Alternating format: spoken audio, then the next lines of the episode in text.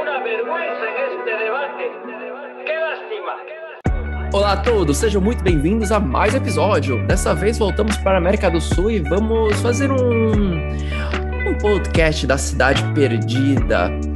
Que além de seus encantos, Cidade Perdida tem outros encantos, nuances que não são perceptíveis apenas aos olhos, são também algumas sensações. E bom, já que vamos falar do Império Inca Machu Picchu, para essa conversa mais especial, eu trouxe um amigo que é. Não, eu acho que o cara é um irmão para mim, que é o Felipe Fazolin, carinhosamente o Fazola. Como é que tu tá? Tranquilo, Fazola? Fala aí, meu irmão. Felizão aqui de estar gravando contigo. Sei que a gente já tá para gravar essa conversa já há um tempo já. Feliz de ter conseguido aí. Era, era pra tu ser um dos primeiros episódios, acabou sendo, sei lá, vai ser acho que 15 esse episódio, ainda não tá definido, galera, a ordem. Mas, é, importante gravou, né? Bom, Fazola, eu acho que a nossa diferença entre viajar para o Peru, para Machu Picchu, foi bem pouca, pelo que eu me lembro, assim. A gente foi bem praticamente em sequência, acho que não deu nem um ano a diferença. Tu lembra quando que tu foi, o ano? Cara, eu fui em 2017, é, não vou lembrar exatamente o mês agora, eu acredito que eu devo ter ido mais pro meio do ano, acredito que em maio, de abril para maio de 2017. Acho, acho então, eu fui, eu fui um pouquinho antes que você, e eu acredito que você vai ter até algumas coisas mais interessantes para falar, porque eu acabei indo muito para a parte mais Machu Picchu, eu fiquei mais em Cusco, Aquacalientas e Machu Picchu uhum. em si, mas pelo que eu me lembro, né, a gente conversou bastante, né, quando estava viajando, você chegou aí para Lima, que é um lugar muito legal, quero que você conte bastante, mesmo que a gente uhum. vá um dia gravar um podcast Lima, eu quero que você conte, e também outros lugares você foi, Pono, linhas de NASCAR, muita coisa. Bom, Fazola, você estava fazendo essa viagem, mas não era uma viagem para o Peru, você estava meio que de mochilando, como é que foi esse trajeto? Conta pra gente. Foi, cara, foi uma parada meio louca. É, tipo, basicamente eu tava querendo fazer férias, eu tava, tava entrando de férias e tava querendo viajar para outro país, né? Inclusive, não, foi minha primeira viagem internacional, foi para o Peru. Então, aproveitei que eu estava de férias do trabalho. Uma colega, na verdade, recomendou o Peru, porque ela tinha viajado e ela tinha um contato de uma, de uma peruana que tinha uma agência de turismo, mas eu acho que, na verdade, ela que deve ser ela deve ser empresa, basicamente. Eu acho que ela que fazia é, os agendamentos e tudo mais. Então, basicamente, eu peguei o contato dela, é, comecei a fazer cotação ali mesmo e, cara, acabei montando um roteiro e o preço, né, para viajar para o Peru, ele é um preço relativamente bom comparado a outros locais. Então, é, acabou saindo, cara. Acabou saindo a viagem, tipo, era um preço legal. Eu agendei as minhas férias, marquei um roteiro, fiz um puta roteiro legal com ela e acabou sendo um preço super legal, cara. Então foi mais ou menos isso. Peguei recomendação. É, como era minha primeira viagem internacional, fiquei com um pouco de receio, né? Apesar de ser mochilão, ter aquela pegada livre, né? Aquela viagem sem meio que sem roteiro. É, eu quis fazer, cara, um roteirinho. Falei com ela, falei, ó, queria fazer uma viagem assim, o que, você me recomenda? Eu recomendo isso, isso, aquilo, montou o roteirinho. E, cara, ela acabou né, ela me passou uma cotação inicial, eu falei, olha, é, eu vi que tem muito hotel aí, eu tô meio que querendo fazer uma pegada mais de hostel, mochilão, conhecer pessoas, você consegue dar uma mexida no roteiro? Aí ela mexeu, em vez de hotel, ela arranjou muitas de, é, das é, locações de hotel que ela tinha feito, ela mudou para hostel, e saiu um preço muito mais em conta, cara, eu lembro que abaixou muito, assim, o preço, então foi, foi mais ou menos isso, e como você disse, cara, eu acabei conhecendo muitos lugares do Peru, porque é, eu meio que fiz uma viagem casadinha Peru e Bolívia, e depois da Bolívia eu voltei para o Peru porque meu voo saía do Peru para voltar para o Brasil. Então foi, cara, Lima, Puno, Cusco, Acatina, coisa pra caramba, cara. Foi tipo, sensacional. Acredito que foram 17 dias no total que eu fiquei é, Peru, Bolívia, Peru de novo. Então, é, eu me lembro eu lembro de ter visto uma galera, se for 17 dias, né? Eu lembro de ter conversado com uma galera no trem, né? Quando eu tava indo do, de Cusco para Aquacalientes, que é o vilarejo mais próximo de Machu Picchu. A gente já volta lá. E eu lembro de ter conversado com uma galera que falava, ah, já tô há três meses viajando. O pessoal, ah, já tô há quatro meses viajando. Então, Sim. achei muito legal. Eu, conhe... eu descobri naquela viagem que existiam pessoas que pegam meses para viajar e vão aproveitando exatamente essa coisa, liga de, uma, de um lugar para outro. E até onde eu me lembro, tem um trem que vai de La Paz até Cusco. E é muito perto a distância, né? Apesar de a gente não ter um voo direto de São Paulo para La Paz, é, você pode chegar em Santa Cruz de la Sierra e pegar um ônibus ou um trem até La Paz. E no caminho você passa pelo Lago Titicaca também, é bem legal porque tem essa proximidade. Maravilhoso. Você consegue casar duas coisas. E Evas, olha, eu lembro também que eu fui em 2016, eu tinha ido para o Chile, mas eu, fui, eu não fui na sequência, né? Eu fui para o Chile, depois voltei e fui para eu fui para Machu Picchu. E o mais interessante é que, assim, eu não consegui ter um tempo de parar em Lima, né? Eu tava com meu tio, ele queria muito viajar uhum. também, ele sempre se interessou em Machu Picchu. E ele perguntou se eu queria com ele até pelo fato de eu falar espanhol, né? Eu já tava com o espanhol até um nível mais legal pra conversa. Uhum. Então até ajudou a gente bastante em algumas situações, foi bem legal. E ele falou, ah, vem comigo aqui. Aí foi com ele, ele já tinha meio que bucado praticamente tudo. E então a gente foi por Lima só para fazer a conexão e fomos na noite seguinte, no manhã seguinte para Cusco, né? Passamos um pernoite dentro do, do aeroporto lá de Lima. E depois, chegando em Cusco, a gente não tinha ainda bucado o, o ingresso para subir para Machu Picchu, nem nada, né? A gente já fez o booking só dos hotéis e a gente já imaginou, olha, vai ser muito tranquilo a gente chegar provavelmente em Cusco ou Calientes, porque é um lugar que vão oferecer tudo pra gente. Dito e feito, você chegar de avião em Cusco, já te oferecem na hora tudo. Então, se você foi para lá sem nada, não se preocupa. E eu, particularmente falando assim, eles cobraram em dólar? Sim, cobraram em dólar, mas ainda assim em dólar eu achei um preço muito bom, né? Ainda mais uhum. outras viagens no futuro que eu acabei vendo como os preços são altos para algumas viagens, eu percebi que foi muito em conta mesmo. E feito isso, chegando lá em, em Cusco, já buscamos um, um carro que levaria a gente para dar algumas voltas antes de deixar a gente numa estação de trem. Era uma coisa totalmente organizada. A gente chegava na estação de trem, tinha um cara com a plaquinha com o nosso nome lá, para me explicar onde a gente tem que onde a gente teria que ir. E aí do Cusco a gente pegou depois o trem para Água Caliente, isso foi bem legal. Mas, incrivelmente, num passo de tempo tão curto, aconteceu tanta coisa, até mais do que aconteceu em Machu Picchu, eu vou dizer num, em um dia, né? Assim que a gente chegou lá em Cusco, né? É, cara, a gente vai ter muita coisa a conversar sobre Machu Picchu nesse podcast, se preparem, galera. É. Mas a primeira coisa que acontece, cara, é a gente chegar lá em. Depois fechar o pacote, chega lá em Cusco, lá, né? Ah, dar uma volta para a cidade e a gente pegou um carro que levaria a gente para alguns lugares.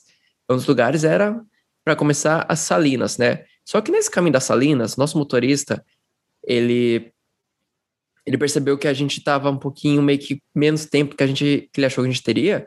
E ele começou a ativar um modo de direção meio Vin Diesel. Ele estava querendo ganhar tempo, começou a acelerar. Só que nisso, cara, nosso motorista resolve furar um bloqueio, um semáforo. Porém, só que olha o que acontece, Vazola. Tava lá com meu tio, lá no banco de trás, eu vejo aquilo, eu falei, ah, o semáforo, cara maluco, cara. Só que nisso eu vi a polícia apitando atrás, né? E a polícia com roupa militar. É, cap militar, aquela coisa... Coisa séria. Coisa séria. Aí, nosso motorista tentando fugir do, da polícia e o policial correndo atrás, né? Aquela cena bem filme. O cara tentou fugir ainda. O problema é que nosso carro tomou uma fechada do ônibus. E nisso a gente não conseguiu sair. Aí entra um cara. policial no carro e fala: Todo mundo, polícia! Fomos para a delegacia. Chabu, cara. Logo de cara vai o motorista, eu e meu tio. E só que a gente ficou tranquilo, falou, cara, eles vão fazer o que com a gente?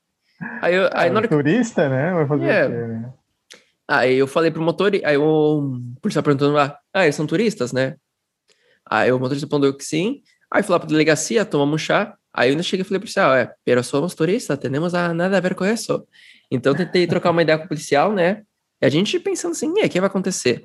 A gente vai ter que buscar outro hotel, ou a gente tem que achar outro tour e tentar pegar reembolso?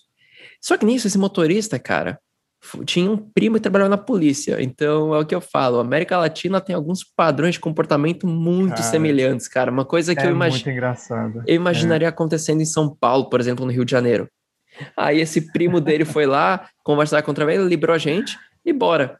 Então, assim, o primeiro lugar que a gente conheceu no Peru, conheceu mesmo, foi a delegacia. Delegacia, e cara. Foi legal, cara. A gente foi bem tratado. Então, assim, já e a gente pensando, eu cometi sempre piada, será que a gente vai ser preso? Será que a gente vai pegar uma cela? O que vai acontecer? Como é será que eles dão alguma refeição, pelo menos, né? É, Todo mundo despreocupado. Essas perguntas, né? Não, é, e, e fazendo um, um, comentário, você disse claro. sobre o motorista.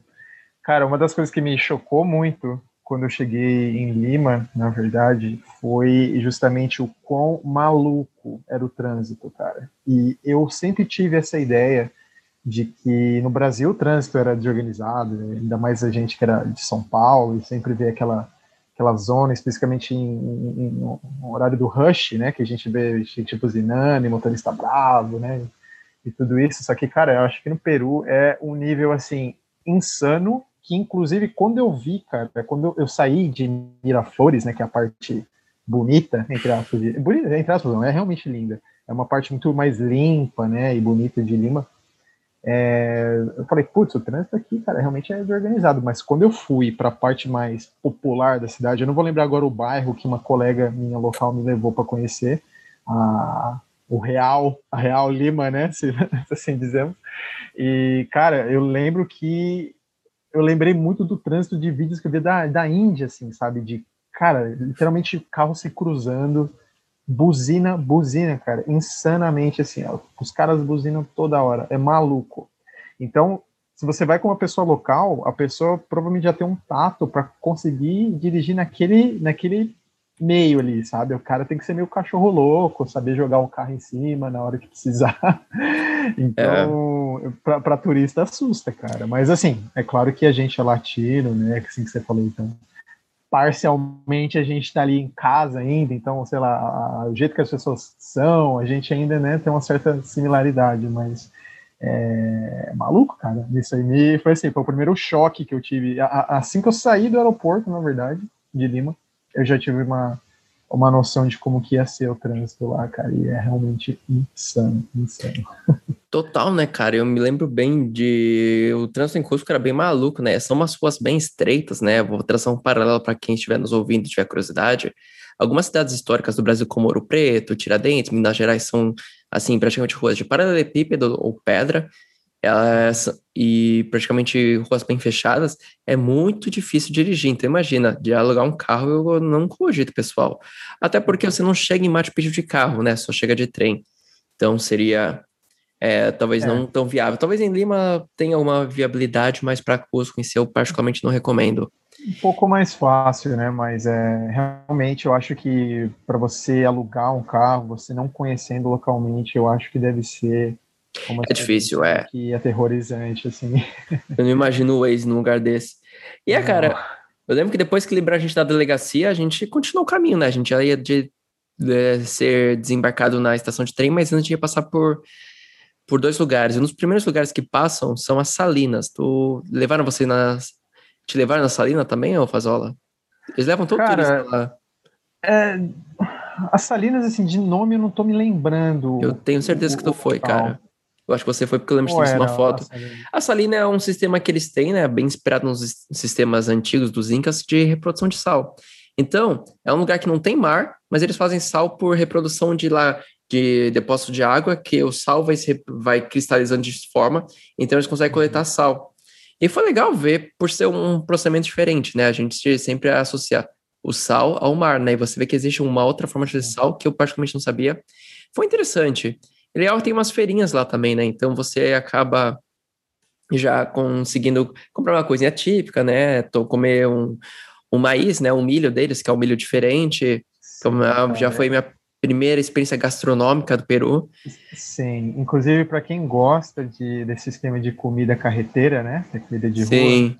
É, eu acho que é um país de uma experiência muito legal, cara. Total. A, a, vida noturna, assim, é muito, muito agitada. É claro que você, né, como, assim, como qualquer cidade latina, você tem que ter um, um cuidado, né, por conta da segurança e tudo mais.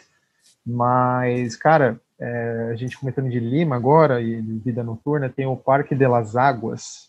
Deixa eu falar. Que é um parque no meio da cidade que à noite eles têm uns shows que eles usam retroprojetores e os chafarizes, né, tem como os chafarizes no parque inteiro, e vai reflete, né, como os chafarizes jogam a água para cima e, e, o retroprojetor joga luz ali na, na água que está caindo e tal, e cara, é sensacional, assim, é, provavelmente você se molha um pouco, né, porque tem muito aqueles chafarizes que você passa no meio, né, você, você fica instigado, né, fala, pô, quero passar no meio, isso aqui parece muito legal, e, cara, eu não, eu, se eu paguei para entrar nesse parque, não foi caro, mas assim, foi uma das experiências mais legais assim que eu tive nos primeiros dias, e foi no meio da cidade. e é louco. Legal. E é bem legal você falar isso aí, Fazola, porque o, você acha Lima, ok, a capital, você vai ter vida noturna. Aí você vai para Cusco, tem vida noturna. Tu tem vai, muito, cara. Tu vai para Aquacalientes, que é o vilarejo antes de você chegar em Machu Picchu, tem balada, tem vida noturna. Então, tem, tem. você vê que é um padrão, eles são bem animados lá. E é, são cara, animados, cara.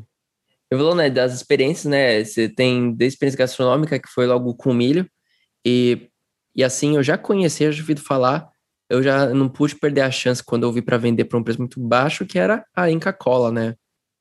Inca Cola. É, na verdade, eu lembro, eu lembro que no meu primeiro dia eu fui tomar essa bendita Inca Cola por conta de você ter falado bastante dela.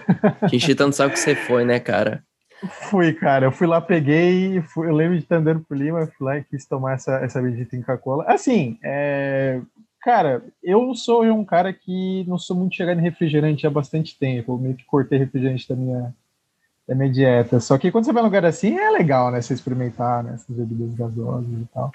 E, putz, cara, eu tomei, tipo, é uma bebida, mas, é, cara, eu acho um pouco doce no esquema de. É bem docinha. Tá é, sim. É, e mais legal é que. É legal.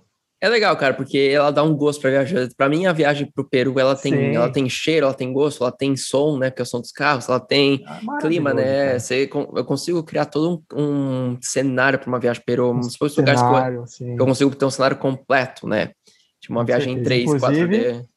É, não, inclusive dá para se comer muito bem no Peru por um preço legal. É claro Sim. que assim, às vezes você né, se você vai seguir na onda turista ali, você vai acabar provavelmente caindo num lugar que você vai pagar mais e tal. Mas eu lembro, cara, que eu paguei, que eu entrei em restaurantes assim legais e paguei tipo um preço super justo, cara. Assim, comi bem. É... Putz, eu lembro um dia que eu meti um louco em, acho que tava em Cusco, inclusive.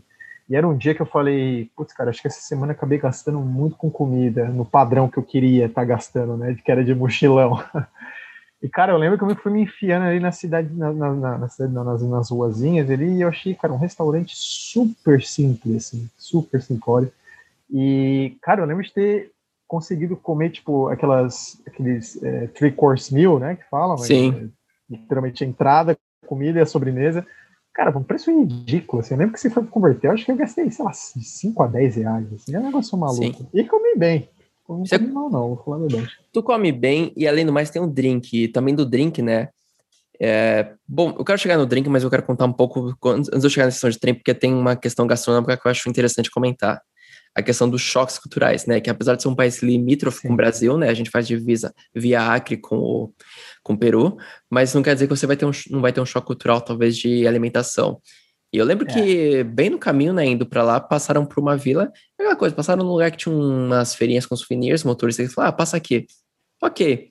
Que é praticamente para você ver lhama, para você comprar aquelas, aqueles ponchos e para você tirar foto com o pessoal vestido.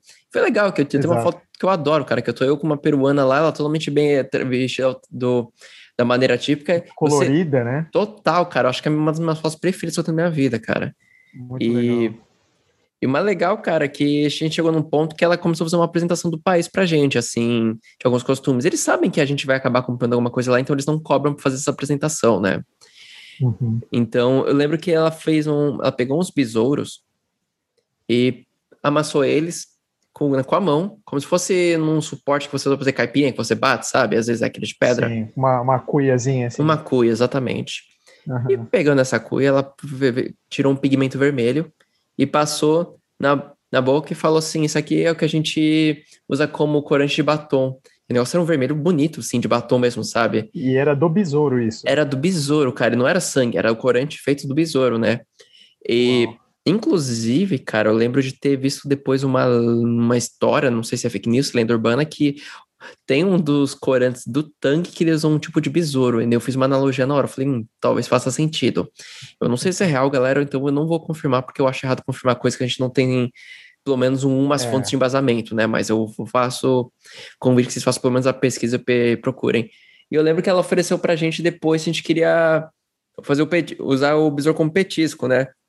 E, cara, eu me senti numa saia muito justa, porque eu não queria ser, eu não queria desrespeitar a cura da pessoa, e ela tava sendo. É. E ela tava tratando a gente muito bem, mas ao mesmo tempo a gente falando assim, ah, não, é, já, já comi, obrigado, aceito, obrigado. Aí eu tentei mudar de assunto, Sim. ah, mas eu quero comprar essa estátua aqui que está vendendo, quanto é custa, entendeu? Então foi é, uma coisa muito estranha, né? E além Sim, do... cara. Então, foi um dos choques, assim, gastronômicos. E não gastronômico, assim, de costumes. E aí, outro choque gastronômico, que eu acredito que você, a gente vai chegar nesse ponto agora, foi já chegando em Aquacalientes, né? Mas antes eu gosto de falar lá, da chegada de Aquacalientes, eu quero falar do trem, né? Eu acredito que você pegou esse trem também que é o trem que você sai de, do, praticamente de Cusco para chegar até Aquacalientes, que é um trem bem legal, teto aberto, você vai fazendo caminho, já que em Aquacalientes você não pode chegar de carro. Você tem algumas poucas vans, que eu não sei como eles chegaram, chegaram nessas vans, se foram via trem também, que são as que fazem uhum. o Aquacalientes até o topo do Parque Machu Picchu. Estão andando nesse trem também, né, cara? Sim, cara. É, eu tô até tentando lembrar é, do nome da cidade que eu fiquei, é, que é perto de. É, perto de, de Machu Picchu. Ah, o vilarejo é Calientes, que é a mais próxima. É a última parada é, de você subir. Sim, é, mas eu lembro que foi, eu vim de outra cidade que eu peguei o trem dessa cidade, parei em Águas Calientes e de Águas Calientes eu subi para Machu Picchu por um, usando um ônibus né, de, de, de, turismo que já estava bucado e tudo mais. É, eu não lembro se era Wakatina, cara. É, Provável, é. Acho que o, eu não lembro se era Wakatina o nome. É, tô até olhando aqui para ver se eu acho, mas é, eu lembro que eu, cara, esse trem que você estava comentando, que eu vim dessa cidade, que eu tô tentando lembrar o nome, até o Águas Calientes, cara, eu lembro que foi uma das trips, assim, da trip na trip, né, se assim a gente pode dizer, é, mais marcante, cara, porque o trem, eu lembro que ele passava do lado de um rio, cara, super largo, assim, Sim. maravilhoso, e, cara, eu amo esses visuais de rio, pedra, é, sabe, visual, assim, mais... É, é natural mesmo, né, cara? Rio de pedra. e, cara, eu lembro que dentro do trem, é, enfim, você senta com gente que, né, você tem o seu lugar ali, mas você senta misturado. É, eu lembro que eu sentei com, acho que eram pessoas que eram da Alemanha ou da Austrália, e foram assim, foi uma, cara, uma conversa, acho que foi uma, uma viagem de duas horas, talvez, não lembro direito. Sim. Foi muito legal, cara. Foi muito legal. Quando eu tava indo era de dia, então super deu para ver tudo, assim, o rio. É, é foi de dia de bordo, também. Né? Sim, você ganha um. Servindo. Achei legal mesmo isso aí. Bom. Legal que como o teto é aberto, cara, você consegue ver o alto também. Eu, eu achei bem legal essa questão da você falando de ter, porque eles fazem um esquema que, por exemplo, é dois bancos, uma mesa e tem outros dois bancos que geralmente entra alguma outra pessoa que você vai conhecer. E é muito como Exato. você vê, depois que o pessoal tá desembarcando, todo mundo trocando Instagram, trocando Facebook, assim, ah, Sim, ah, vamos manter em contato, porque querendo é duas horas, todo mundo com o mesmo propósito, então... Todo mundo senta e troca ideia, né? Como se fosse uma, uma ligação. Bar, ali, Exatamente. Frente, né? Sim, eu lembro que teve switchboard legal. E o bom é que você chega com a calente de trem, você consegue andar, né? O hotel que eu tava lá foi rapidinho chegar. Eu fui meio que na intuição, não olhei o mapa, cara. Mas eu saí andando. Eu acho que o hotel deve ser por aqui. E foi nessa, eu acho que é por aqui que eu cheguei no hotel. Foi meio até engraçado, né? Então, legal, cara. esse vilarejo é muito legal. É uma cidadezinha bem legal, né? É uma cidadezinha é, bem legal. É. Assim, é uma cidadezinha bem pequena, então em dois dias você praticamente já viu tudo, mas é legal você ficar lá, assim, a vibe é muito legal. E o ideal de você ficar mais de um dia lá em Aquacalientes é, eu vou até falar, que é o seguinte: Machu Picchu é no alto da montanha. Se calhar do dia que você for você, e tá, estiver nublado, você praticamente perdeu o seu dia. Não você perdeu o dia, você vai curtir. Mas assim, até de um ponto de vista meio. Não crítico, mas, cara, se você vai para Machu Picchu, você quer ter uma foto no lugar. É um lugar mágico, é um lugar histórico. Claro, você quer uma foto. É assim. Claro. E você chega lá, tá nublado, você vai se frustrar. Você não vai ter, você não vai conseguir levar adiante talvez essa experiência da por isso que eu considero pra galera, marca dois ou até três dias para garantir que você vai ter um dia que tem um pouquinho mais de visibilidade, porque alguns dias pode ficar nublado lá, né? Então, bem legal. E além de você fe fechar os bookings, né? Você pode ir a pé pela trilha, né? Mas no caso também eu preferi de ônibus porque eu tava com meu tio, né? Então, uhum. assim, às vezes eu queria fazer trilha, mas ele não tava não, queria fazer trilha, então eu falei, ah, vamos de ônibus para garantir, né? Fala aí. Eu, eu, é, não, inclusive eu ia, eu ia comentar que eu achei essa sua dica de você ficar no local por mais de um dia muito boa, porque eu, na verdade, nem pensei, cara, se eu fosse lá e a gente estivesse nublado, sei lá, eu acho que ia chorar, porque eu já tava com as coisas meio que bucadas, não ia ter tempo.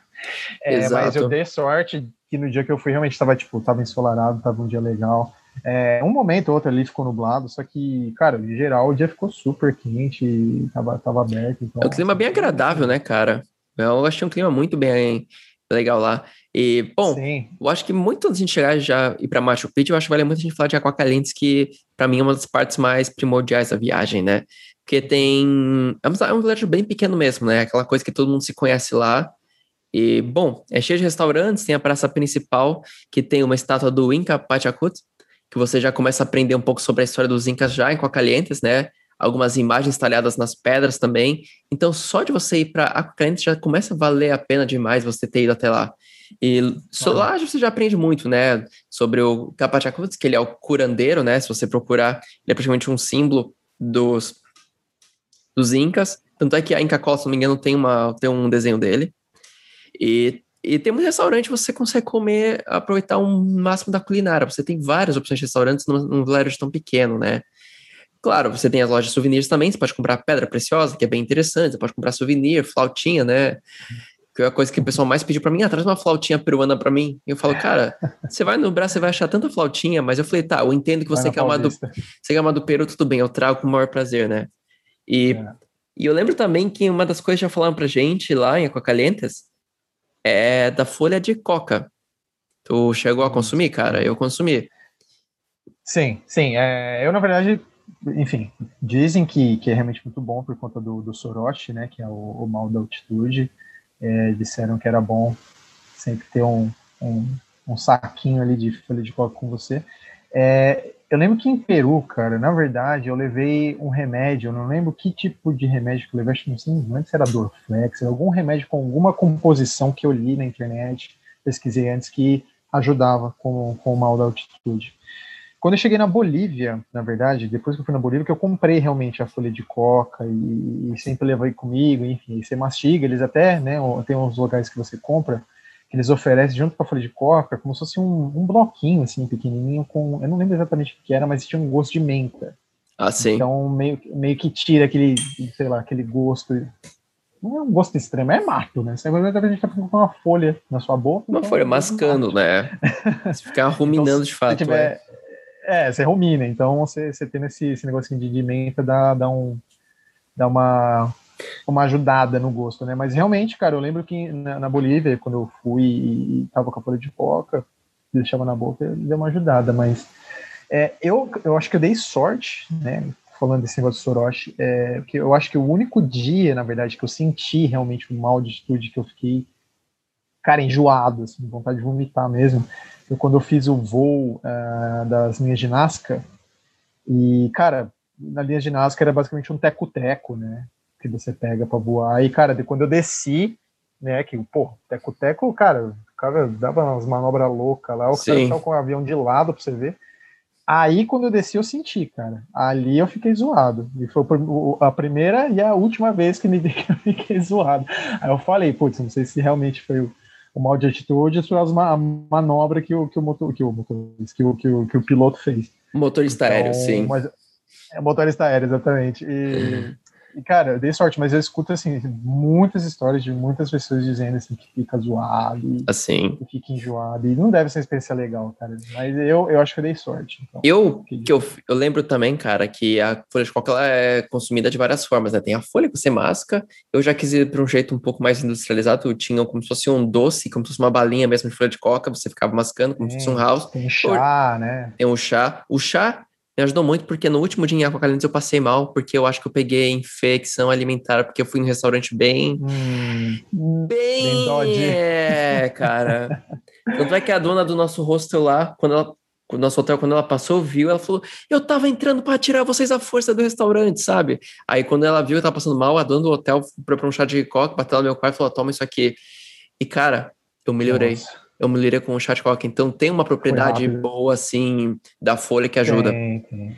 Ele e... deve mexer. E, enfim, é coisa de, de antigamente, né? Coisa de antigamente. Que, já, que já vem de anos. Então deve ser, enfim, pessoas que, que é, manjam, né? Sabedoria, é... Sim, a é, sabedoria então... dos incas, né? Que era espaço. Então, é. Tanto é que o Inca Pachacuti, que é o símbolo, ele era o curandeiro.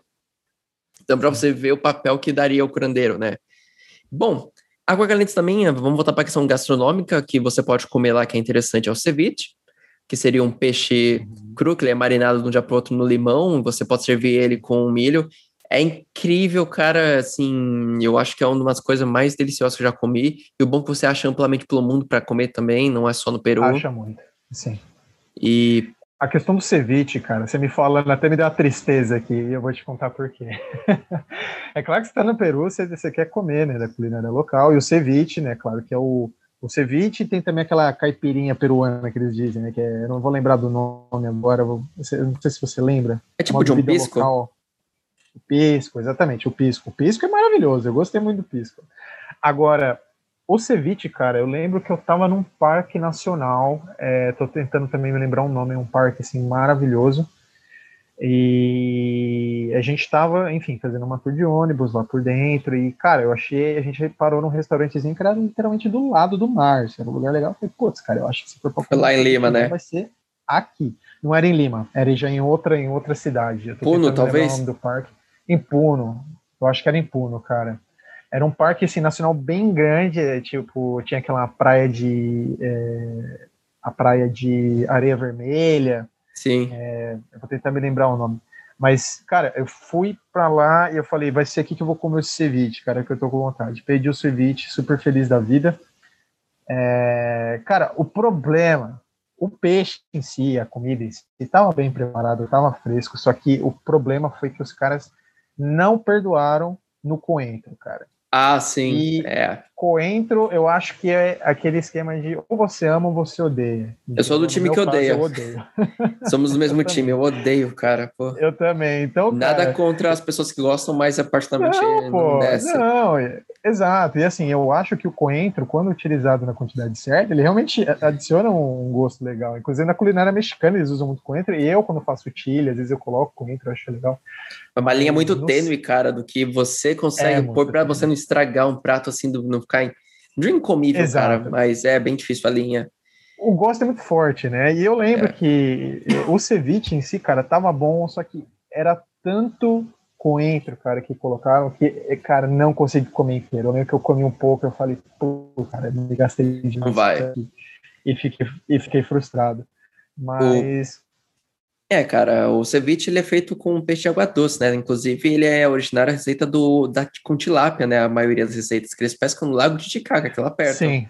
Então, é um peixe de água doce que você está tá comendo. Então, tem muita gente que passa mal com peixe de água doce, já ouviu falar. Então, pode ser que, se eu tenho um estômago não tão forte, tenha essa possibilidade. Mas, é. para mim, cara, Sim.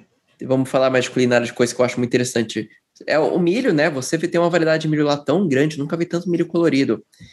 Eu lembro que eu, eu tenho. Muito maluco, cara. É uma, eu tenho uma foto que eu adoro, cara, que o cara enfileirou pra gente um milho vermelho, um milho vermelho vivo. Ele era um vermelho mais cor de vinho, uhum. mas era um vermelho. Um milho praticamente branco, um milho roxo, mas era um roxo bonito, cara. Aí tinha um milho bem.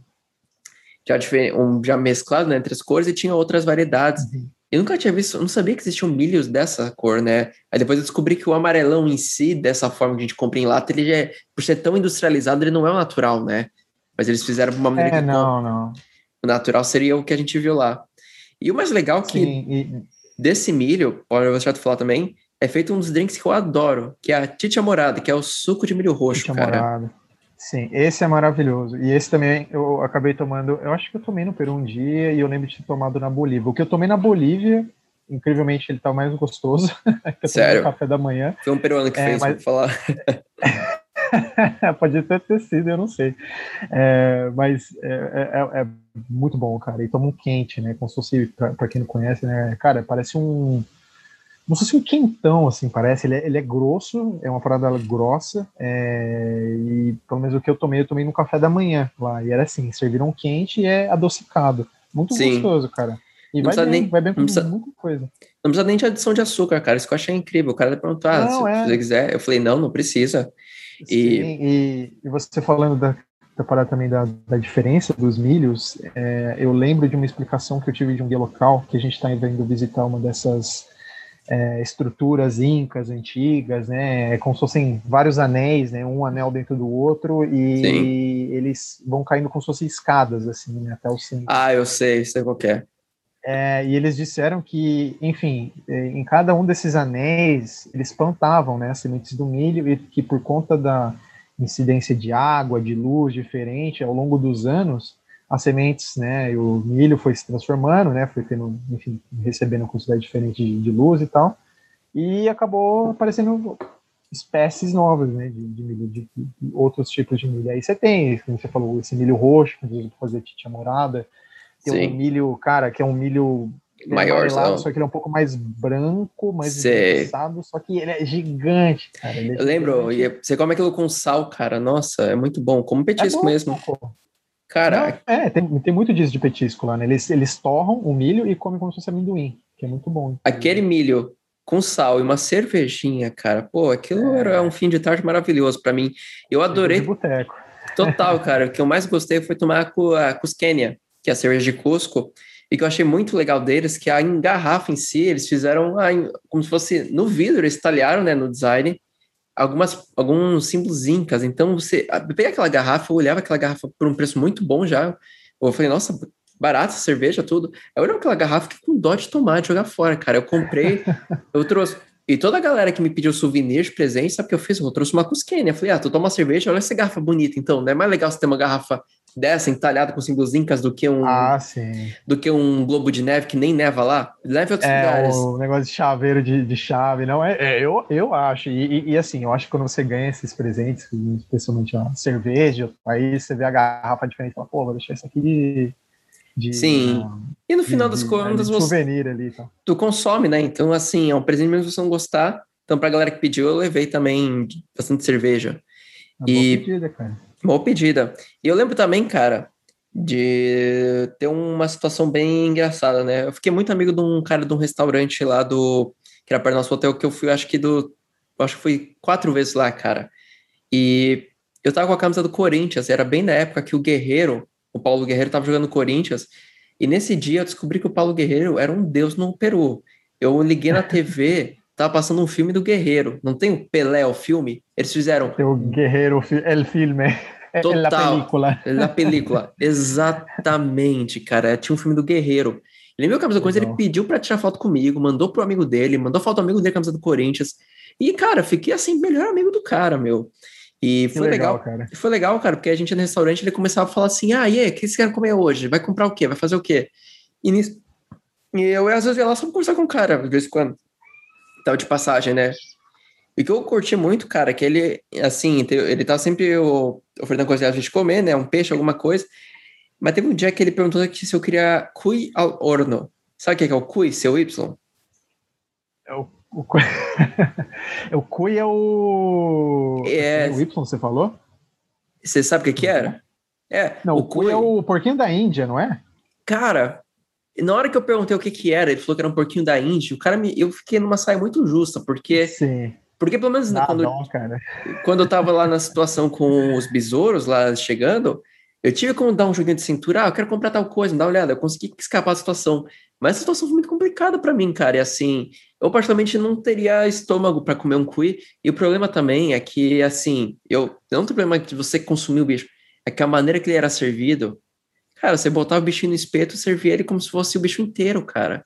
Você tá brincando. Você via o bicho, tipo, você via que era você, um porquinho da Índia? No, no, menu você via que era um porquinho da Índia, cara. Ah, não, Mas, cara, aí eu hum, acho um pouco complicado. Assim, eu particularmente não consegui, cara. Mas é. eu quero abrir um adendo muito importante que eu já falei em outros episódios aqui. Vai você pra Índia, depende da região, falar que você come churrasco, ver o que acontece, o que, que eles vão te falar. Cara, dependendo, você vai tomar um tapa na cara, dependendo da pessoa. Porque a vaca é um bicho sagrado. Então, assim, ok, ao meu ver, é errado, talvez, não comer um pouquinho da Índia, mas em outra cultura eu comer um churrasco é errado.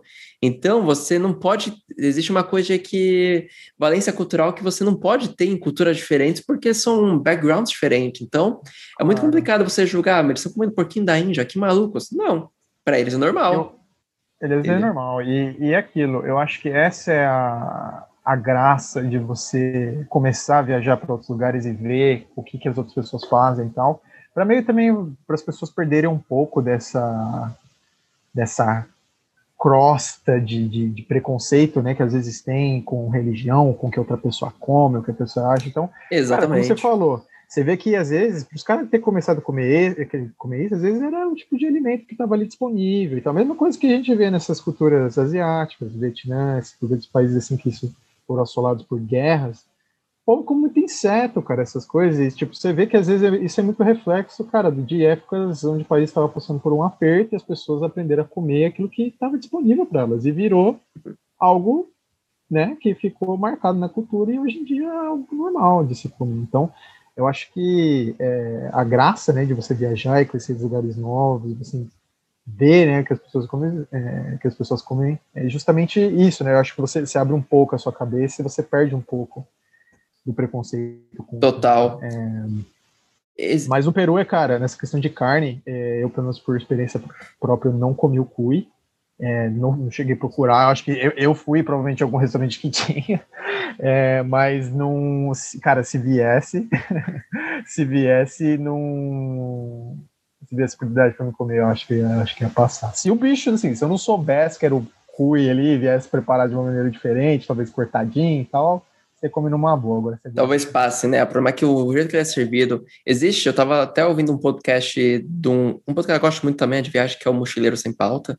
E eles falam, uhum. tem um episódio, eles têm dois episódios do Peru, porque não come tudo no episódio só, pra você ter ideia. E eles é falam exatamente isso aí, né? Que existe, um, às vezes, uma, um problema de você comer bichos que você acha fofinho, né? Por exemplo, imagina, por exemplo, eu tenho três gatos aqui, eu nunca consegui comer um felino porque eu imagino meus gatos aqui em casa. Pô, o bicho dorme no meu travesseiro, então eu não conseguiria, Cachorro, né? Coelho. Cachorro, coelho, então isso é um problema, né? E acaba sendo a questão. Então, para mim, foi uma situação muito complicada, né? Mas assim, eu percebi é. que ele, assim, eu tentei não ser delicado porque o cara foi muito legal comigo, né? O cara tinha virado meu amigo é. já lá praticamente. É, então, a situação de te oferecem, eu sim. acho que é um pouco mais sensível, né? É realmente o, um pouco mais sensível. O bom, cara. Exato. O bom, cara, é que como é um lugar que recebe tanto turista, eles já estão meio que acostumados que eles podem uma resposta negativa, mas ainda assim eles querem ah, manter a cultura claro. dele. Então não foi a. Ele, eu acho que ele entendeu o meu ponto, né? Meu, meu tio. E é, cara. Só é, a gente tá falando um monte de coisa, a gente não chegou nem em Machu Picchu, você percebeu isso? O Peru é tanta coisa que a gente nem subiu. É muita coisa para contar, cara, do Peru. e vamos, em, então, vamos subir para Machu Picchu, né? Que além do mais tem que Bora. subir e prepara a folha de coca. E eu quero fazer um pequeno adendo, né? A galera sobre a folha de coca, né? Teve uma história há uns 20 anos atrás, se não me engano, do goleiro do São Paulo, Zete. Ele foi fazer uma partida contra um time do Peru, não sei se foi o, foi o Cienciano de Cusco ou Alianza Lima, não lembro, pela Libertadores pelo São Paulo. E no voo, ele comeu uma semente de um pão que era de papoula. E, cara, ele chegou para fazer um exame antidoping testou como cocaína. Eita, Os exames antigamente eles não eram tão precisos, então tem essa questão. Mas aí, uhum. quando eu tomei o chá de coca lá no Peru, eu nem me importei com isso aí, né? E até porque a galera vai até para tomar ayahuasca lá, né? Esse é um é mérito que não quero entrar porque não é do meu expertise falar isso. isso. Mas tem uma galera que faz turismo só para deixar a galera curiosa, pesquisinha por conta. Não vou falar porque não é do meu expertise isso. Mas eu lembro que eu fiz o antidoping quando me mudei para Dubai em 2018, eu sempre fui para 2016. E eu não sabia que tipo de antidoping poderiam fazer aqui, né? Só mandaram, ó, para garantir seu visto de residência em Dubai, você fará um antidoping. E eu pensando, Será que vai aparecer como cocaína, cara, folha de coca? O que princípio. Medo, cara. Me bateu medo. Aí eu comecei a pesquisar, né? Aí eu li que o teste de creatina pode ser que detecte, porque era dois anos ainda. Então, pensei, putz, se eu esperar meu pelo, o cabelo, um pedaço de pelo, pode ser que detecte. Como é que eu vou explicar isso, né? Só que, sim, tranquilamente eu fiz o teste, cara, nada foi detectado. Então, para deixar a galera mais tranquila, assim, se você for fazer, não eu, no meu caso, não foi detectado e eu comecei a pesquisar que isso não é detectável em todos os testes e os testes hoje são muito mais precisos para uhum. saber diferenciar que se você cheirou alguma coisa, você só tomou um chá de coca. Então é uma coisa que eu falo, mas eu não digo que não tem a possibilidade de, dependendo do que você fizer, do que você tomar, não apareça. Então, sempre dou uma dica assim, fique ligeiro, guarde para você foi para o Peru, tente, saiba o que conversar e se prepare para ter que eventualmente ter que contar pro cara do departamento médico por que tu tá testando para isso, né? Mas vamos lá, né, galera? Subindo para Machu Picchu. E uma legal, cara, Rosala, se tu chegou, eu não lembro se tu bucou o Lenhaco Calientes para subir, ou se você tinha bucado antes, mas o mais curioso é que o grupo que levava a gente lá para cima era chamado Grupo Lula, igual o nosso é, ex-presidente. É, eu provavelmente teria lembrado se fosse esse nome. Se fosse o mesmo grupo. eu acho e, que foi diferente, sim. E a, a, primeira coisa que o cara falou quando ofereceu pra gente foi: ah, não é Lula presidente, é Lula porque é Luísa e alguma coisa. Então ele teve que explicar porque provavelmente algum brasileiro já fez uma pergunta. Deve ter achado. Uma piada, né? Uma piada. Falou assim: ó, ou aquelas conversas de WhatsApp, ah, o filho do Lula é dono da Friboi, isso aqui é dono de um grupo lá em, no Peru. É, então, tá lavando dinheiro aqui. Lavando dinheiro em Machu Picchu, né? Brincadeira é. à parte. Mas é. Eu lembro de ter pego esse aí, seguir aí, eu já quis pagar o guia para mostrar a cidade de Machu Picchu. E eu não sei se tu fez isso, mas eu gostaria de fazer um adendo para a galera que está nos ouvindo. Por que é importante você pagar um guia? É, só me diz, tu pagou o guia para ir também, para a gente ver se tá na mesma página? Para te mostrar Cara, a cidade? Sim. Sim, sim ok. Tive o guia, tive o guia. É, tem, né? O guia ele te dá, te mostra, te dá né, essas situações, mostra história e tudo mais. E depois, pelo menos o, o, grupo que eu estava, eles também liberaram a gente andar o tanto que a gente queria ah, depois. Sim. Eu lembro que só, só tinha depois um horário X, né? Um, um limite para a gente estar tá ali para pegar o ônibus e tudo mais. Mas, cara, tranquilo, assim, a gente teve. Conheceu, andou pela cidade. E eu lembro que eu reandei novamente. Eu também. Ia até a Porta del Sol porque tinha muito tempo de sobra. Então, é o que Exato. você falou. Eu realmente recomendo também você ter o guia, cara. Primeiro, um, né? Para você saber o que pode e não pode fazer, que às vezes você está fazendo uma coisa ali que você acha, ah, posso pisar aqui, mas não pode. E segundo, cara, você conhecer a história local, porque é muito legal. Tem, é, é, é um país assim, rico, rico de história. Então, eu acho que é um. E outra, né? Você, você acaba ajudando a comunidade local. Sim. Tem tudo tu ajuda na comunidade local, que é bem interessante. Eles são pessoas extremamente hospitaleiras, eu acho incrível a gente Muito. mencionar isso. Eles merecem, assim, eles fazem por merecer toda essa questão de turismo. Exato. Mas a questão mais do guia para mim é interessante porque o, é claro, mesma coisa. O guia ele fala pra gente, ó, não se preocupe em tirar fotos agora, a gente, vocês vão ter tempo para isso depois. A gente quer uhum. contar. O cara vai começar a contar detalhe por detalhe, porque tal casa de pedra em tal lugar, porque tinha uma pedra que ela tinha um formato do Cruzeiro do Sul e ela era virada pro Cruzeiro do Sul, cara. Você tem noção disso? Uma coisa que a olho nu você não perceberia. Aí você começa a fazer, aí ele começa a contar a relação dos incas com astronomia, porque assim eles conseguiam ver o período que eles iriam plantar tais coisas. Então isso foi uma coisa muito legal para mim fazer esse guia, porque ele começou a contar por que que tal. Uma das coisas que eu achei mais interessante, ele falou assim, ó, tá vendo aquela casa? O sol sempre vai bater, não importa se a gente tá hoje, naquela época ou no futuro, o sol sempre vai bater naquela casa primeiro, porque é a casa do chefe da aldeia. Então, cara, eles pensarem nisso, calcular onde o sol vai bater primeiro, tipo de casa, e também a questão das plantações, e assim, é um é necessário, cara. Pegue o guia, ele conta a história também, né? De como chegar aqui, como é que foi a descoberta depois, né? De tanto tempo abandonado, o que, que eles acham que tem de resquício, América para espanhol, para colombiana, no caso. Então, é necessário porque eles contam detalhe por detalhe e você começa a entender porque tais pedras estão em tal lugar. E é claro, contar porque não, o que, que pode não pode, né? Esse, inclusive, só me lembra uma história muito inusitada eu ver um moleque, cara, eu, eu não queria, não desejo mal para ninguém, mas aquele moleque queria que ele se tropeçasse alguma coisa. O guia falou uma coisa mó sério: essas pedras estão intocadas desde tal, deixa. Viu um moleque me arrancou uma pedra, cara, do muro. Eu olhei aquilo, cara, eu pensando. Você tá brincando. Eu olhei o cara aquilo. Fez isso? Um moleque pequeno, e o pai e a mãe não fazendo nada. E assim, não que eu acho que vocês têm que dar um tapa, alguma coisa, podia chegar assim. Vamos parar, por favor, que tá feio. Eu me senti quase na vontade de chegar nesse moleque e falar assim: para. Eu já falar assim, para com essa merda, porfa. Porque eu fiquei puto, cara, de ver assim, um patrimônio tão histórico, como é que arrancando uma pedra, cara, assim, do muro. Era uma pedra cara. importante, devia estar lá por algum motivo.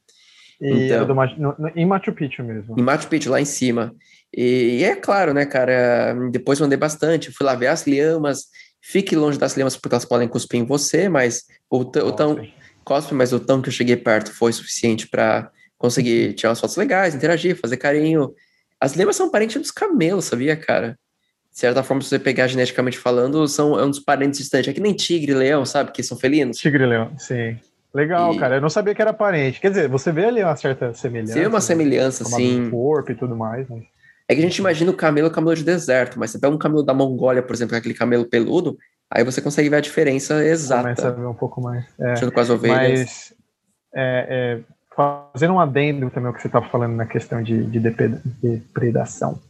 do local. É, eu lembro que um pouco depois do que eu fui, na verdade, um pouco depois da, da, da, época que eu fui, eu lembro de ver algumas notícias que eles começaram a restringir um pouco mais a quantidade de turistas é, diários que eles estavam aceitando em Machu Picchu, justamente para proteger o local um pouco mais, porque, enfim, é, é, claro que felizmente a maioria das pessoas que vão lá tem o, o respeito, tem a noção de que está num lugar cara, patrimônio histórico da humanidade, né? Um orgulho, né, para o Peru também deve ser. E né, o fato de ter muita pessoa andando ali, pisando, pisando, vai, né, com o tempo, vai depredando, querendo ou não. E eu lembro que eles começaram a reduzir justamente por isso, cara. É, então, eu acho que eu acabei dando sorte, porque eu, eu acho também que você, pelo que você comentou, você não, não, não agendou com tanto tempo assim de antecedência, conseguiu uma boa.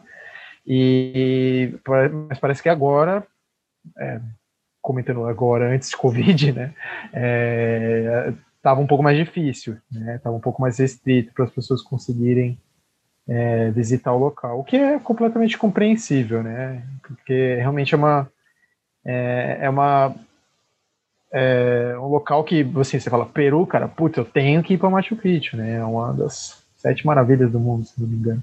Então, então, cara, é uma experiência maravilhosa, mas realmente, cara, é, eu acho que essa questão de depredação tem que tomar muito cuidado. É, turismo sustentável. Para quem tem criança, né? É... Para quem tem criança é um pouco mais delicado. É claro que, assim, a gente que não é o pai, a gente vai ver a criança, vai querer dar uma voadora na criança, tá fazendo isso. Exatamente. Mas, mas, mas para você que é pai, para mãe, pô, não, tem que ficar de olho. Dá um toque. É, eu particularmente falando, não acho que seja o melhor rolê para uma criança. Tudo bem, você tá com filho, você quer viajar e você tem filho, também leva. Mas assim, não acho que as crianças conseguem aproveitar 100% do que aproveitariam adulto. Concordo, cara. Provavelmente ela, volta, ela tenha que voltar depois para entender, né? Sim, Mas... sim. E, e também é, tem, é, envolve muito sobe e desce. É, tem sim. também um certo risco ali, porque é um lugar alto. Você, lugar tem alto, sim. partes ali que você passa que, cara, é uma ribanceira assim enorme, porque você está literalmente em cima da montanha. Então você imagina que a altitude ali é grande. Então, acho que para criança, cara, você é realmente só as crianças gostar muito, assim, né? Pra... Sim. É, tem muita criança aproveitando. Não tô falando que elas não vão, não, não é para levar, mas tô falando que não é um lugar não. que eu acho que crianças vão curtir de verdade, assim. Talvez curtam mais outros lugares, tem, cria memórias, né? Tem porque tem muita informação histórica. Mas o mais legal de Machu Picchu é você olhar e falar, olha, existe história aqui muito antes de espanhóis virem para cá ou portugueses né? Então, valoriza a história que tem, é uma coisa que eu aplaudo muito o Peru por fazer, cara. É prestigiar a própria história. Bom, além, além da parte histórica, tem o misticismo, né, cara? Que é um outro rolê que leva a galera pra lá, né, o Fazola? Sim. De. Sim. Primeira coisa é que quando você chegar lá, eles falam pra gente, até o que fala pra gente, mesmo que não seja uma coisa cientificamente falando, que você consegue ver um rosto nas montanhas, que tem a montanha maior atrás, você consegue Sim. ver como se fosse um rosto de uma pessoa, e dizem que é um ponto de contato extraterrestre. Tem muita gente que vai para lá por isso, cara. cara, é, eu vi o rosto, assim, é realmente muito legal, cara. Você realmente você consegue ver assim a silhueta do, do rosto e tal.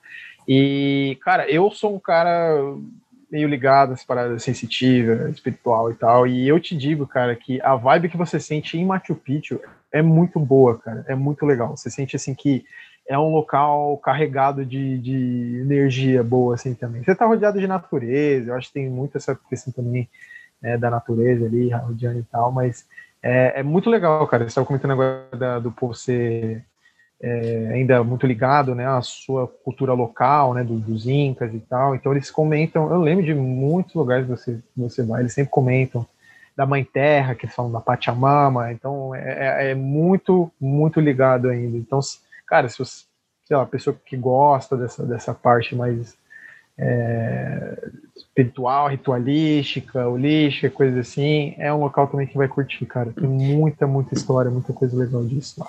É lugar legal para você se desconectar um pouco da natureza e desconectar um pouco de estresse, cara. Eu me senti muito leve quando voltei de lá, né? Não digo nem de que extraterrestre nada, mas sim, o ambiente ele te deixa muito leve, cara. Você sente uma energia deixa, boa cara. mesmo, cara. Sim, sim. É, enfim, cara, o fato de você eu acho que a, a, se você faz ainda essa trip de ir até Machu Picchu, depois pegar o trem de volta, a gente estava comentando do trem um pouco mais para o início do podcast, É, o, o, trem também, na hora de voltar, eu peguei, acho que foi o mesmo trem. E de noite também, cara, o trem, tipo, super iluminadinho dentro. E, Sim. Cara, às vezes naquele final do dia ali você tá super relax e tal. É uma vibe muito legal, cara. É um lugar muito legal. De e, verdade. E eu acho que é uma coisa muito legal de você Machu Picchu que é um, né, toda uma aventura, né? Porque você tem que ir para Lima, você tem que ir para Cusco, depois tem que pegar carro, trem, não ser preso como a gente foi lá praticamente, né? Ainda parte. Mas querendo, mas querendo ou não, é um certo desafio chegar até lá, porque não é fácil, não é você chegar no Egito, pum, tô lá, as pirâmides, é só pegar um táxi, tô na pirâmide em meia hora. Não, você tem que fazer um certo esforço, demanda uma certa estamina, assim, e isso que a gente tá falando só do pacote que você faz tranquilamente. A galera que faz as trilhas, nossa, esses aí eu aplaudo.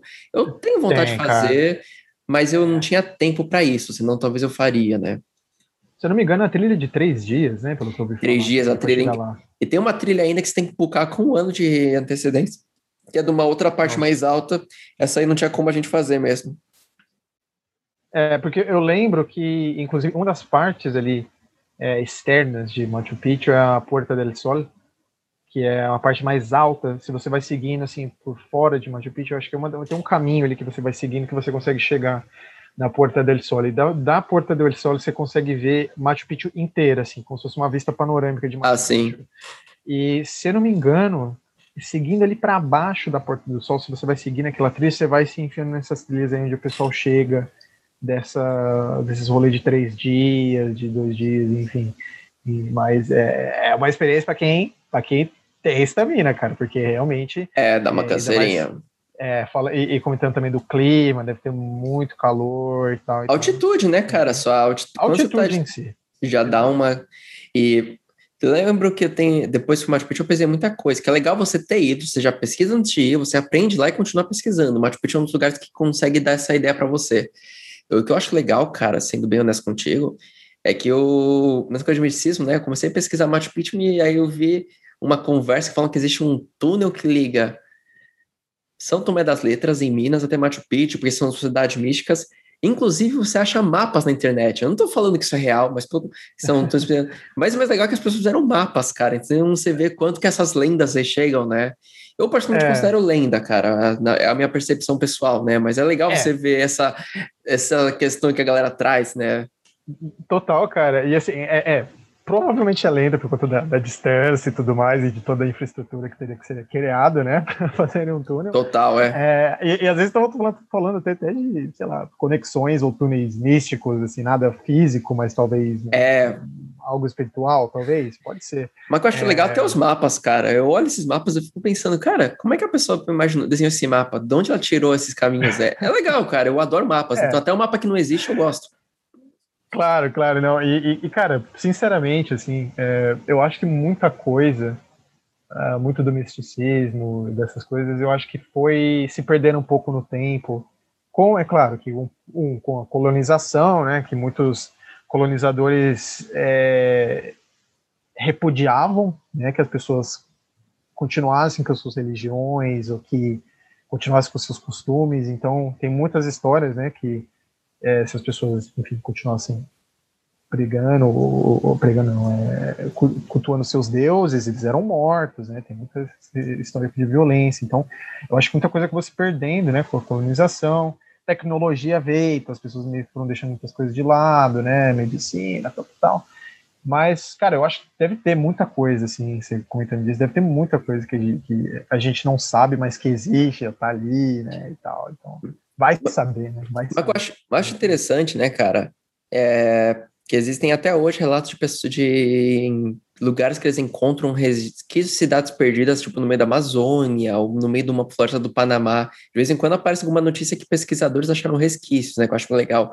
E Machu Picchu é um exemplo de como eles conseguiram achar um lugar que ele nunca, não estava, quando encontraram, daquela forma hoje, bonitinha, estava todo coberto por mata, eles tiveram que fazer todo um trabalho para que ficasse assim para que eles pudessem usar isso, né, para mostrar para as pessoas em si.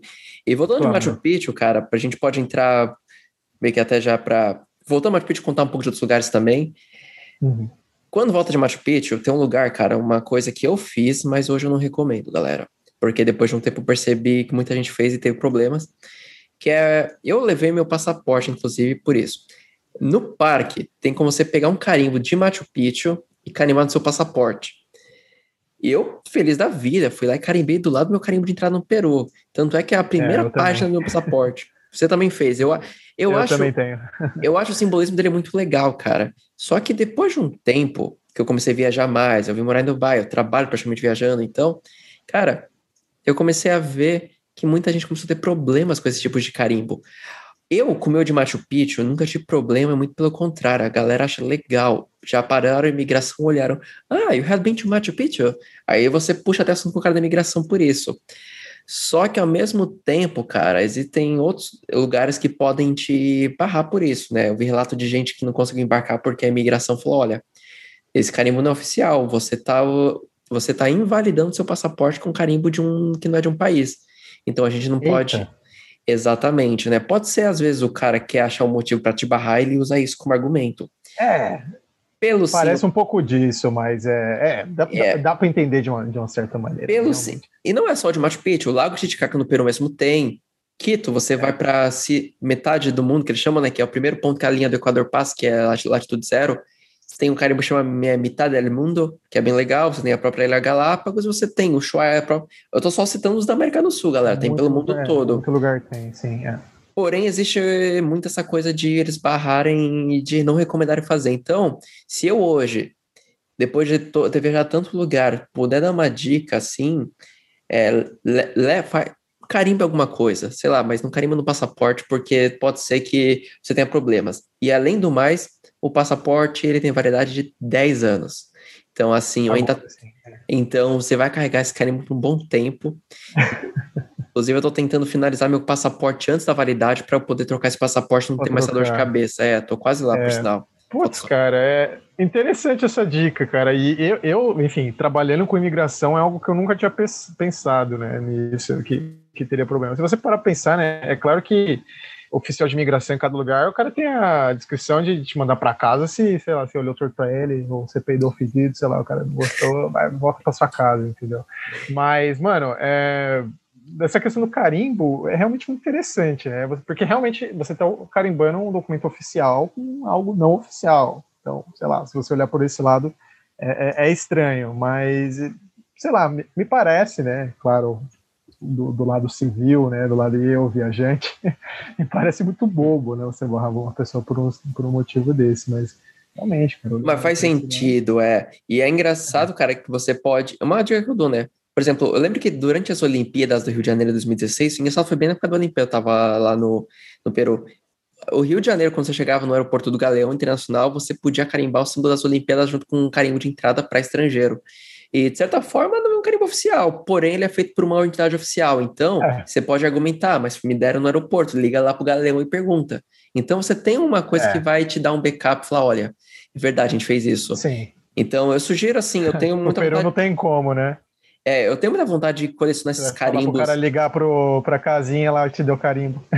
é, então.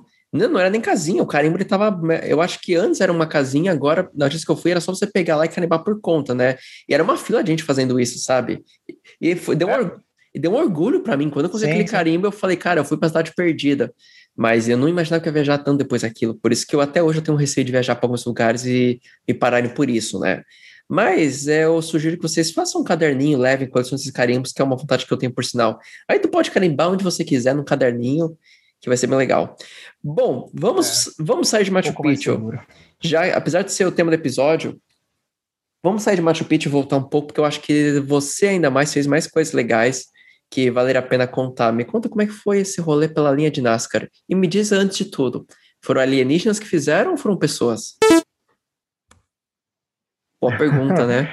Cara, é, uma, uma pergunta muito boa. É, pelo que me contaram da história local, enfim, foram realmente locais e agora esses locais estão querendo contatar alguém, aí já é outra história, mas pelo que eu entendi, foram realmente locais que fizeram e por ser uma região muito árida, né, muito seca e realmente não, não ter chuva, cara, pelo que eu entendi, realmente é uma, uma se, se tiver chuva é assim muito pouco tanto que, né, as linhas estão lá ainda, a chuva não, não apagou, então, para você ter uma noção. É, e, cara, foi um rolê muito legal. É, eu lembro que eu fiquei numa cidade, no dia anterior, eu fiquei numa cidadezinha que é próximo das linhas de Nazca. no hostelzinho, lembro foi um senhorzinho que cuidava do rosto, super legal. Eu fui num dia que era de meio de semana, então realmente estava vazio, a cidade estava bem vazia. E no dia seguinte eu fui fazer esse rolê das linhas ginásticas. Aí, enfim, você paga o, o ingresso, pega o teco-teco lá e, e, vai voar por cima das linhas ginásticas. É, é um rolê muito legal, eu recomendo. Para quem realmente, para quem gosta de história especificamente, eu, eu recomendo.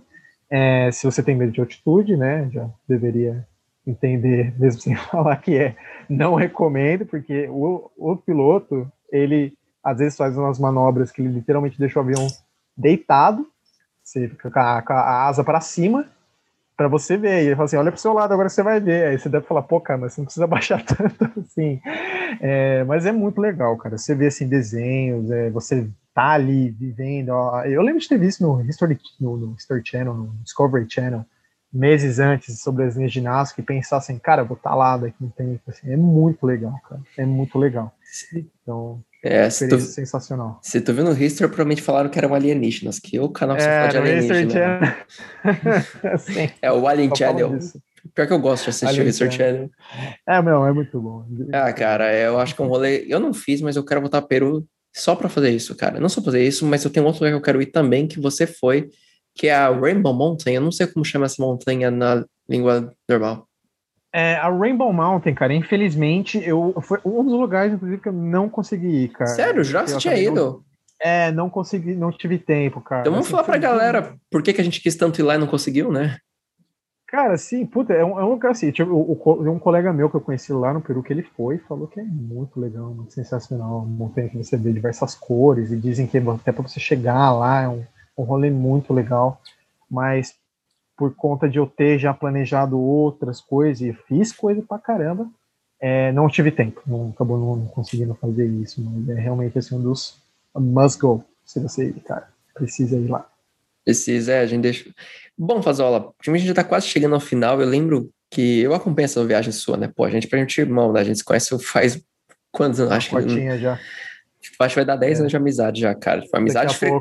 amizade de frequentar a casa, de dormir no sofá quando você bebeu muito. É, cara. quando bebeu muito. Não só eu, tem uma galera que seu sofá já salvou muita você gente. Você e outras. Eu e mais uma cacetada. Mas eu lembro de ter acompanhado que você pegou uma estrada de la Muerte, mas era na Bolívia ou no Peru? Me recorda aí. É, a, a carretera de la Muerte foi na Bolívia, cara. Foi mas foi indo para o Peru? Então, esse, esse rolê que eu dei na Bolívia, na verdade, o meu principal dito para Bolívia foi porque eu fui no, é, no Salário de Uyuni, né? Que aí a gente pode comentar em, em outro episódio. Sim, porque eu quero ir para lá é, antes de a gente fazer. É, quando for para lá, a gente Exatamente. vai ter episódio. Está marcado. Com certeza. E assim, foi a, o, o, local da minha vida, assim, foi o highlight. Assim, claro que muita, muita, muita, muita coisa legal no Peru, mas eu acho que o highlight foi o Salário de Uyuni, porque é surreal. Mas a, a Carretera de la Muerte, cara, foi um rolê que, assim, eu tava na Bolívia, tava em La Paz, tava com um grupo de amigos, decidi de um dia pro outro que a gente ia fazer esse rolê. Não sabia do perigo, né, do quão perigoso era. Eu sabia que tinha Muerte no nome, mas não sabia do, o, quão, o quão perigoso era, mas acabei fazendo. Mas foi lá na Bolívia, assim, foi, desse, passei uns quatro, cinco dias na Bolívia e depois voltei pro Peru. Né, fiquei alguns dias antes de voltar pro Brasil.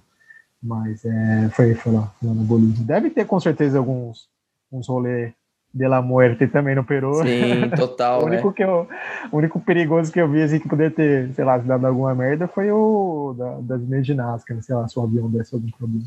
Mas os outros foram. É, é, eu já, já vi relatos de gente que teve incidentes lá, é, por isso que eu falo. Mas tem como você ir para o Peru via Bolívia também. E além do mais, só falar, no final, mas eu acho sempre válido a gente falar essa informação. Tem um. Tem como você ir para o Peru via pelo Acre, né? Que é a, acho que é a Transpacífica, o nome da rodovia. Então ela vai até Rio. Branco no Acre, depois vai para o Peru, você chega em Cusco. Então você pode até ir de carro para Cusco se você quiser e depois para Machu Picchu. Haja disposição, então, mas tem como. É. E além e haja disposição, tem uma curiosidade para vocês. A linha de ônibus mais longa do mundo, do mundo, linha regular.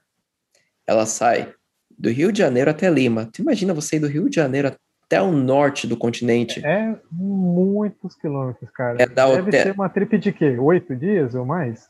Cinco dias, se não me engano, mas é. Acho que cinco dias é dirigindo e. É, cara, por aí, eu não consigo garantir. E tava. Eu lembro que tinha a linha até Bogotá também, não sei se eles estavam fazendo ainda ou se caiu em desuso. mas era sempre a competição, a linha do Rio de Janeiro para Lima e a linha do Rio de Janeiro para Bogotá. Então imagina, você pode até de ônibus para Machu Picchu se você quiser, tiver boa vontade de tempo disponível, né? Mas é, é, Cara, é. disposição.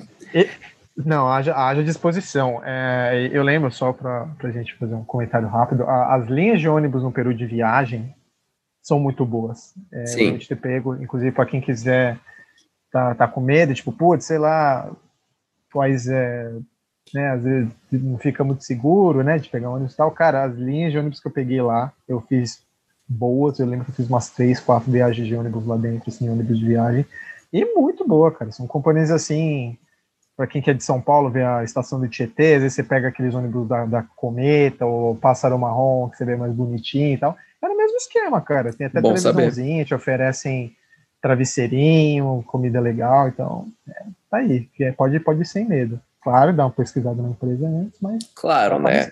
É a mesma coisa, entre você pegar um ônibus no terminal Tietê e você pegar um ônibus lá no Brás, naquelas ruas alternativas.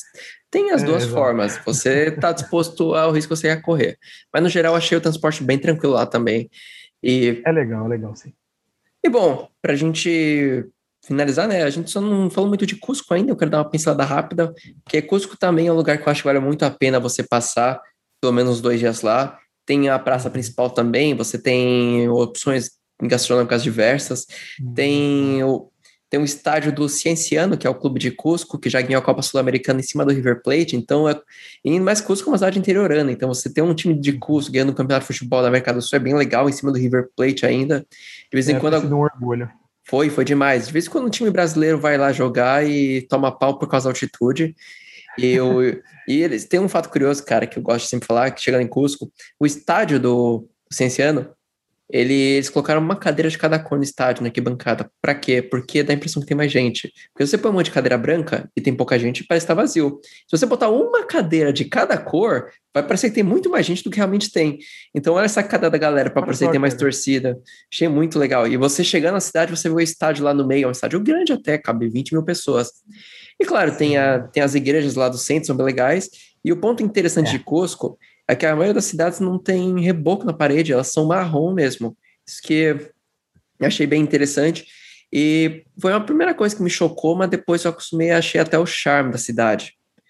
E eu acho até curioso que no meio de tanta construção antiga lá, toda coisa histórica, tô lá na Cusco, acho um Starbucks.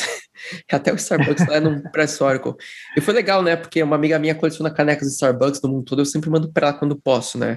Então eu fui lá pegar uma de Cusco para ela, achei bem legal. Pô, E- legal, cara. mas ó, pra gente já meio que levar ao final.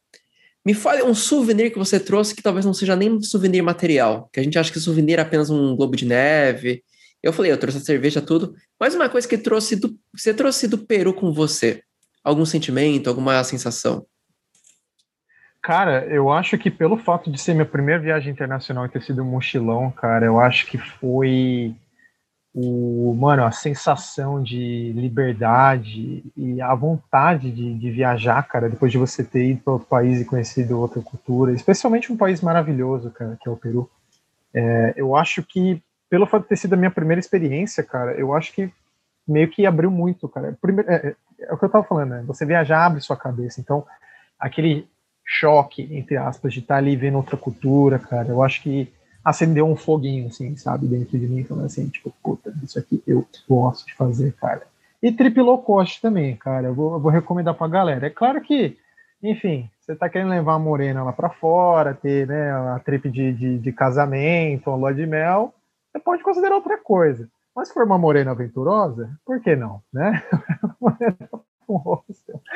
É, mas, enfim, cara, eu acho que pelo fato de, enfim, ter sido a minha primeira viagem internacional, foi um mochilão.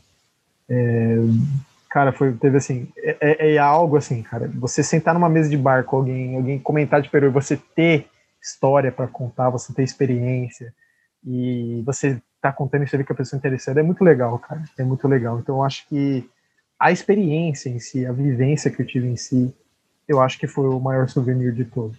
Não comentando das lhamas de pelúcia nem nada que eu tinha trazido também para dar de presente para os outros. Nossa, eu trouxe uma lema de pelúcia para alguém, eu não lembro É. pra quem. É. Mas É. Foi, foi bom, cara. Foi muito legal.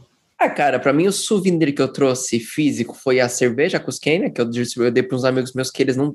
Foi legal que eles não estavam esperando, né? Era, foi um souvenir barato, então foi bem legal, assim, um uhum. souvenir bem diferente. Eu dei de presente uma cerveja para amigo meu, ele falou que ia tomar, ia tomar no novo, para saber quando não significava para ele. Eu falei, nossa, cara. É, não, você vê. Oh, legal. não, é, é cada pequeno, né? assim, uma coisa tão simples não significa tão grande uma pessoa, né?